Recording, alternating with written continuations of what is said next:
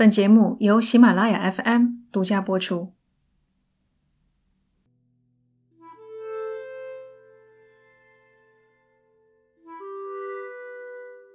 本期节目的事件发生于一七三一年年底到第二年年初，将近三百年前。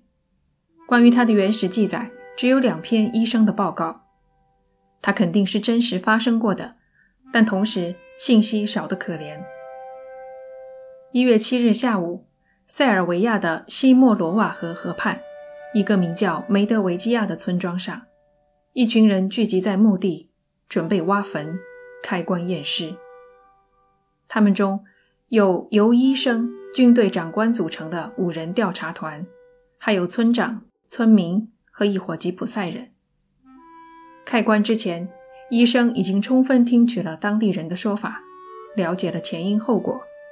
验尸是最后一道程序。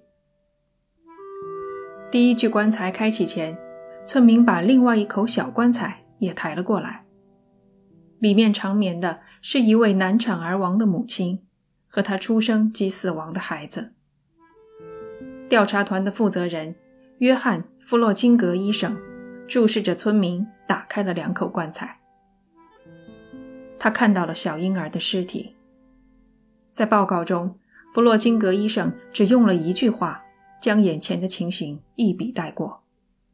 他写道：“由于下葬的潦草，尸体被狗吃了一半。”轻描淡写的一句话，读来却是千斤的重量。在那一刻，弗洛金格也许意识到了，他肩上的担子比想象的要重得多。验完尸体。他必须做出一个决定：是否同意村民们的要求，将尸体拖出来，斩下头颅，挖出心脏，或是将木桩钉进去，最后把尸体烧成灰。因为这具残破的遗体，这个低贱卑微的小生命，被指控是个吸血鬼。这里是奇谈第一百一十三期：吸血瘟疫。十七世纪的法国出版了世界上最早的文娱刊物《风雅信史》，以宫廷译文、民间趣事、诗歌及史话为主要内容。一六九三年的五月刊上刊登了一篇文章，介绍活动于波兰和俄罗斯的一种怪物。文章是这么说的：恶魔在夜晚脱离尸体，从活人或奶牛身上。抽走血液，再回到棺材，将血液注入尸体。血液逐渐累积，从尸体的口、鼻，特别是耳朵溢出来。还有，尸体会感到饥饿难耐，乃至于吃掉包裹他们的麻布。他们的嘴里也确实发现了麻布的碎片。恶魔侵害他们生前最熟悉的人。吸食他们的血，受害者变得消瘦衰弱，直到全家的最后一人死亡，恶魔才会放过他们。这段话描述的就是大家熟知的怪物吸血鬼。我知道这样的文字肯定吓唬不了大家，但是提炼一下这段话中的信息，我们可以总结出吸血鬼认知三部曲。第一步。发生了难以解释的事情，原本健康的人迅速消瘦、衰弱，乃至死亡，并扩散至全家。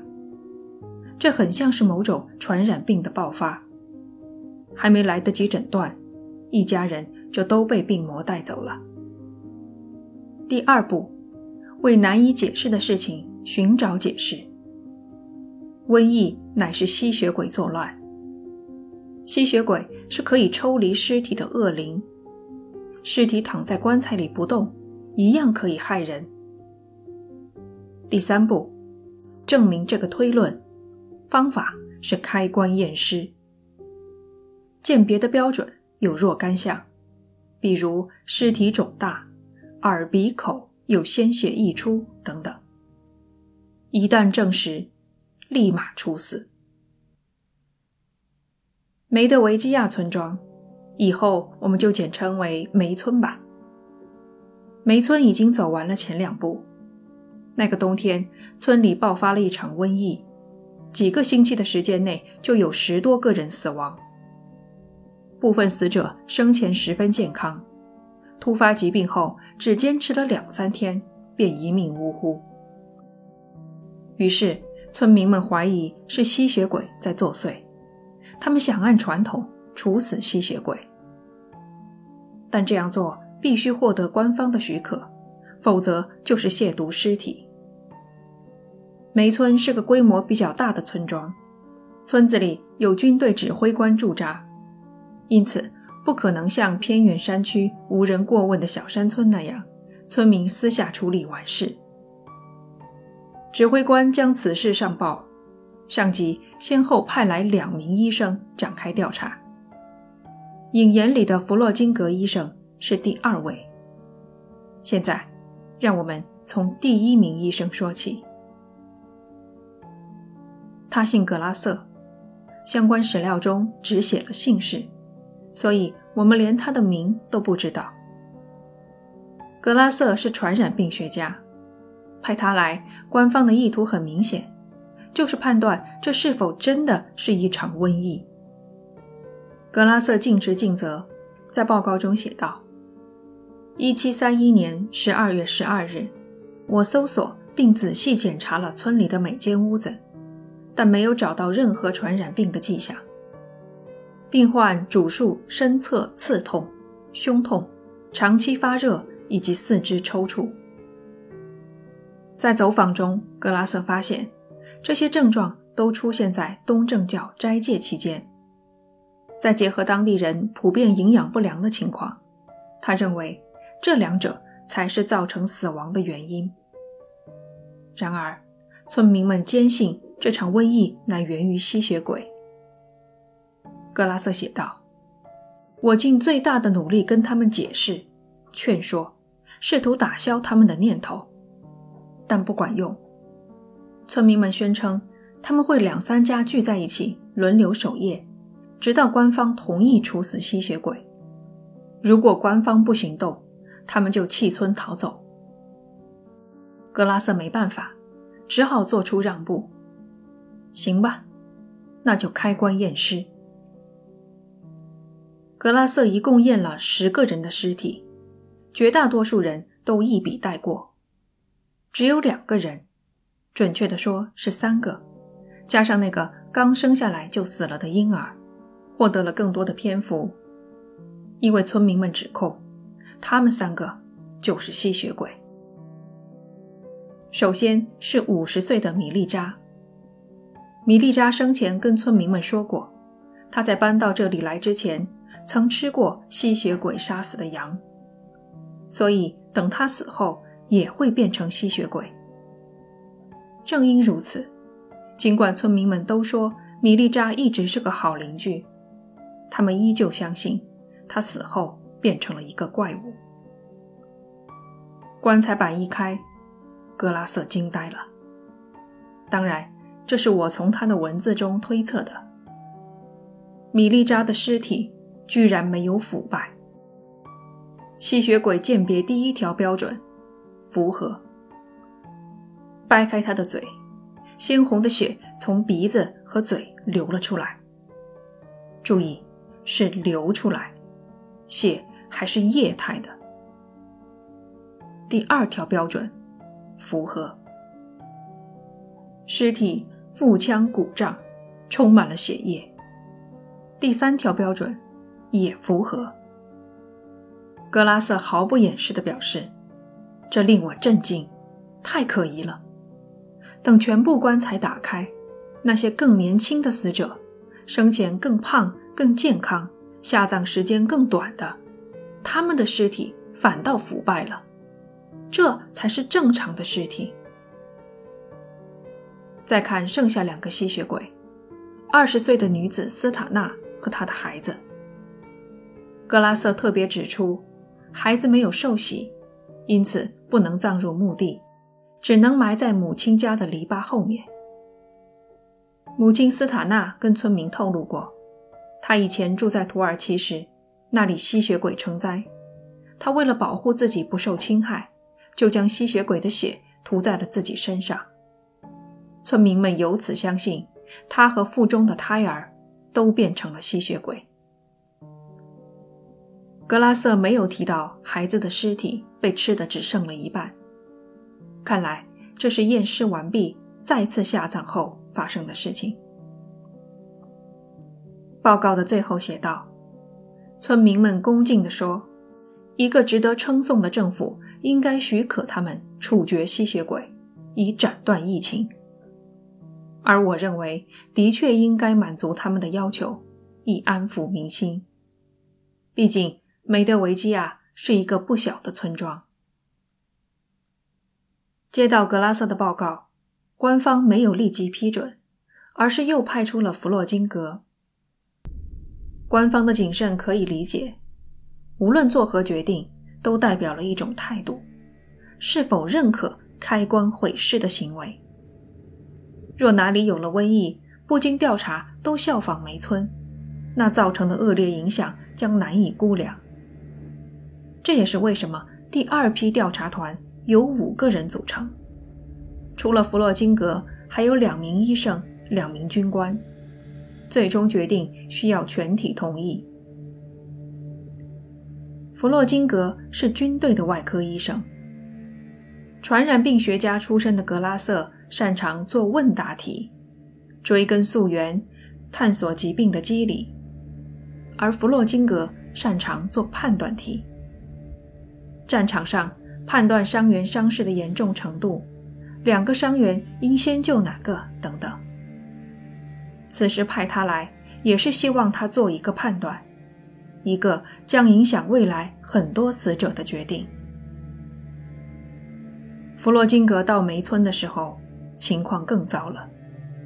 格拉瑟走后这一个月，又死了四个人。这场吸血瘟疫尚在进行中。村民对处死吸血鬼的要求更加急迫。他们对地皮都还没采熟的弗洛金格道出了一个重要情报。其实，早在五年前，村子就遭到了吸血鬼的迫害。那次一共死了四个无辜的人。幸亏他们及时处死了吸血鬼，才避免了更多受害者的出现。弗洛金格听完肯定懵了，怎么格拉瑟在他的报告里没提这事儿？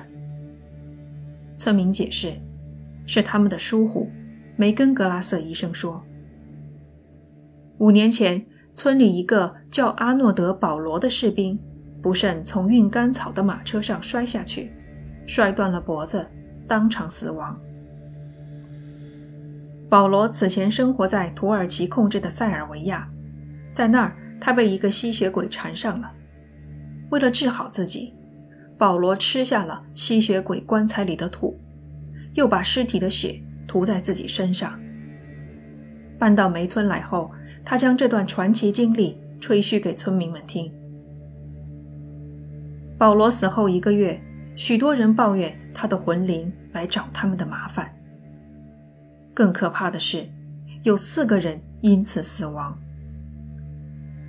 大概是因为保罗没什么背景，死人又不多，所以村长下令打开他的棺材。此时距他死亡已过去四十天，保罗的尸体依旧完好，未曾腐败，眼、鼻、口、耳流出鲜血，尸体身上的衣服、裹尸布、棺材都布满了血迹，手脚上的皮肤、指甲。全部脱落，新的又长了出来，每一条都符合鉴定标准。毫无疑问，保罗变成了吸血鬼。接下来，村民将木桩钉进他的心脏。这时，惊悚的事情发生了，尸体发出杀猪般凄厉的惨叫，鲜血汩汩的往外涌。村民赶紧把尸体烧成灰，骨灰倒进棺材里。瘟神除掉了，可村民们一合计，不行，被保罗害死的那四个人也会变身。事不宜迟，他们用相同的方法处理了那四个人，这才告一段落。瘟疫也宣告结束。五年前的事情和今天的瘟疫有什么关系呢？村长马上解释：当年保罗害死的不仅有人类，还有奶牛。这些牛肉被一些人分吃了，吃了肉的人死后也将变身。他们现在就躺在棺材里。新情报说完，还有新的证人。此人乃村里的士兵，他的妓女也有说是儿媳或女儿，半个月前死了，也就是格拉瑟走后。死者晚上睡觉时还一切正常，半夜时分突然尖叫起来，大哭不止，说有人掐他的脖子。那人是同样死于瘟疫的一个年轻人。死者从此一病不起，三天后就撒手人寰。让我们在这里暂停一下：为什么村民们选择在这个时候说出五年前的事？因为他们很清楚，必须搞定弗洛金格，不能给他否决的余地。要说明白了。以前发生过同样的事，按我们的方法圆满的处理了。新增的死者，更多的吸血鬼，情况比弗洛金格预想的复杂的多。听完汇报，该开棺验尸了。回到引言部分，弗洛金格验的第一具尸体便是二十岁的斯塔纳。出于未知的原因。孩子的尸体，他没有解剖。斯塔纳的尸检结果是所有死者中篇幅最长的。尸体完整，未腐烂，胸腔内尚有新鲜的血液。胃壁的动脉、静脉里血液没有凝固。全部的内脏，及肺、肝、胃、脾、肠，都如健康人一般新鲜。子宫膨大，外部可见严重的炎症。胎盘与产后恶露在原本的位置，已经腐烂。手和脚上的皮肤、指甲均脱落，新的长了出来。第二具是米利扎的尸体，她的棺材一打开，在场的村民忍不住惊呼：“她竟然肿成这样了！”他们纷纷向弗洛金格表示，米利扎从年轻到死亡一直都是个干瘦的女人，她居然在棺材里肿胀到了这个地步。尸检继续，弗洛金格在报告中不带任何感情色彩，平实地记录他的发现。但我敢打赌，他的心一定在下沉。除了第一个只剩一半的小婴儿。符合吸血鬼标准的，还有一个八天大的婴儿，一个十天的，一个十八天的，一个十岁的女童和一个十六岁的少年。作为一名军医，他应该见惯了生死，但这次真的不一样。这些幼小的躯体都得经历酷刑，烧成灰烬。令人痛苦的是。被排除吸血鬼可能的死者中，也有孩子。一个八周大，一个年龄未知，都是孩子，怎么选？来到最后一名死者了，证人的妓女，半夜被掐脖子那位。她被抬出棺材时，血从鼻孔流了出来。右耳后方一条约手指长的淤青清晰可见，正像是被人掐过。而这是一条铁证。弗洛金格总共验了十三组尸体，只有三组尸体腐烂了，其余的按标准都要算作吸血鬼。现在到了抉择的时刻。我原本期待弗洛金格会像格拉瑟那样清楚地写出结论：这场瘟疫究竟怎么回事？我做出了什么决定？因为什么样的原因？可他没有。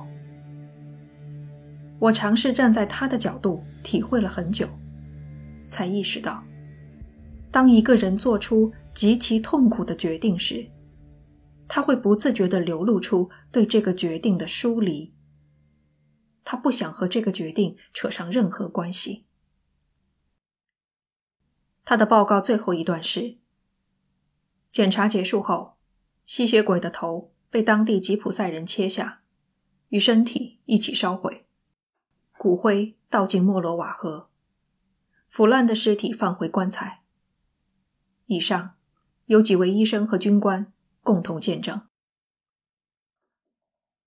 对比两位医生风格迥异的行文，格拉瑟的报告篇幅短得多，但给人的感觉，他是一个很喜欢表达自我的人。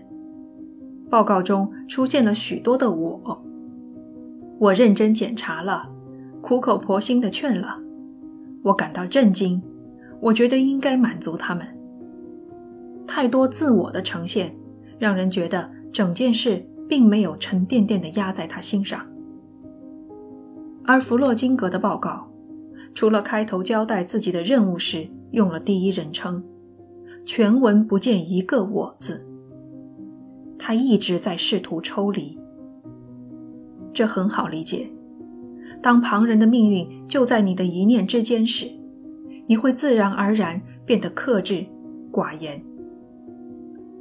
格拉瑟以自己为主角讲了一个故事，而弗洛金格交出了一份尸检报告。一个月后，格拉瑟的父亲维也纳的医生约翰·弗雷德里奇·格拉瑟给杂志编辑写了封信，信中写道。我儿子，一位皇家医生，被派去调查一场可疑的瘟疫。中间省略。所有这些吸血鬼都被斩首、烧成灰、倒进河里。我儿子早些时候获得机会解剖这些尸体。他给我写信时很匆忙，说好未来会补充更详细的报告，呈交我们的政府。梅村的吸血鬼事件这才广泛流传开来。两份报告和一封信不断刊印传播。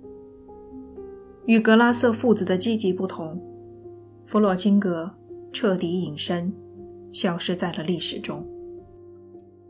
这，大概也是他做出的一个选择。感谢你收听这期的节目，这里是奇谈，我们。下期再见。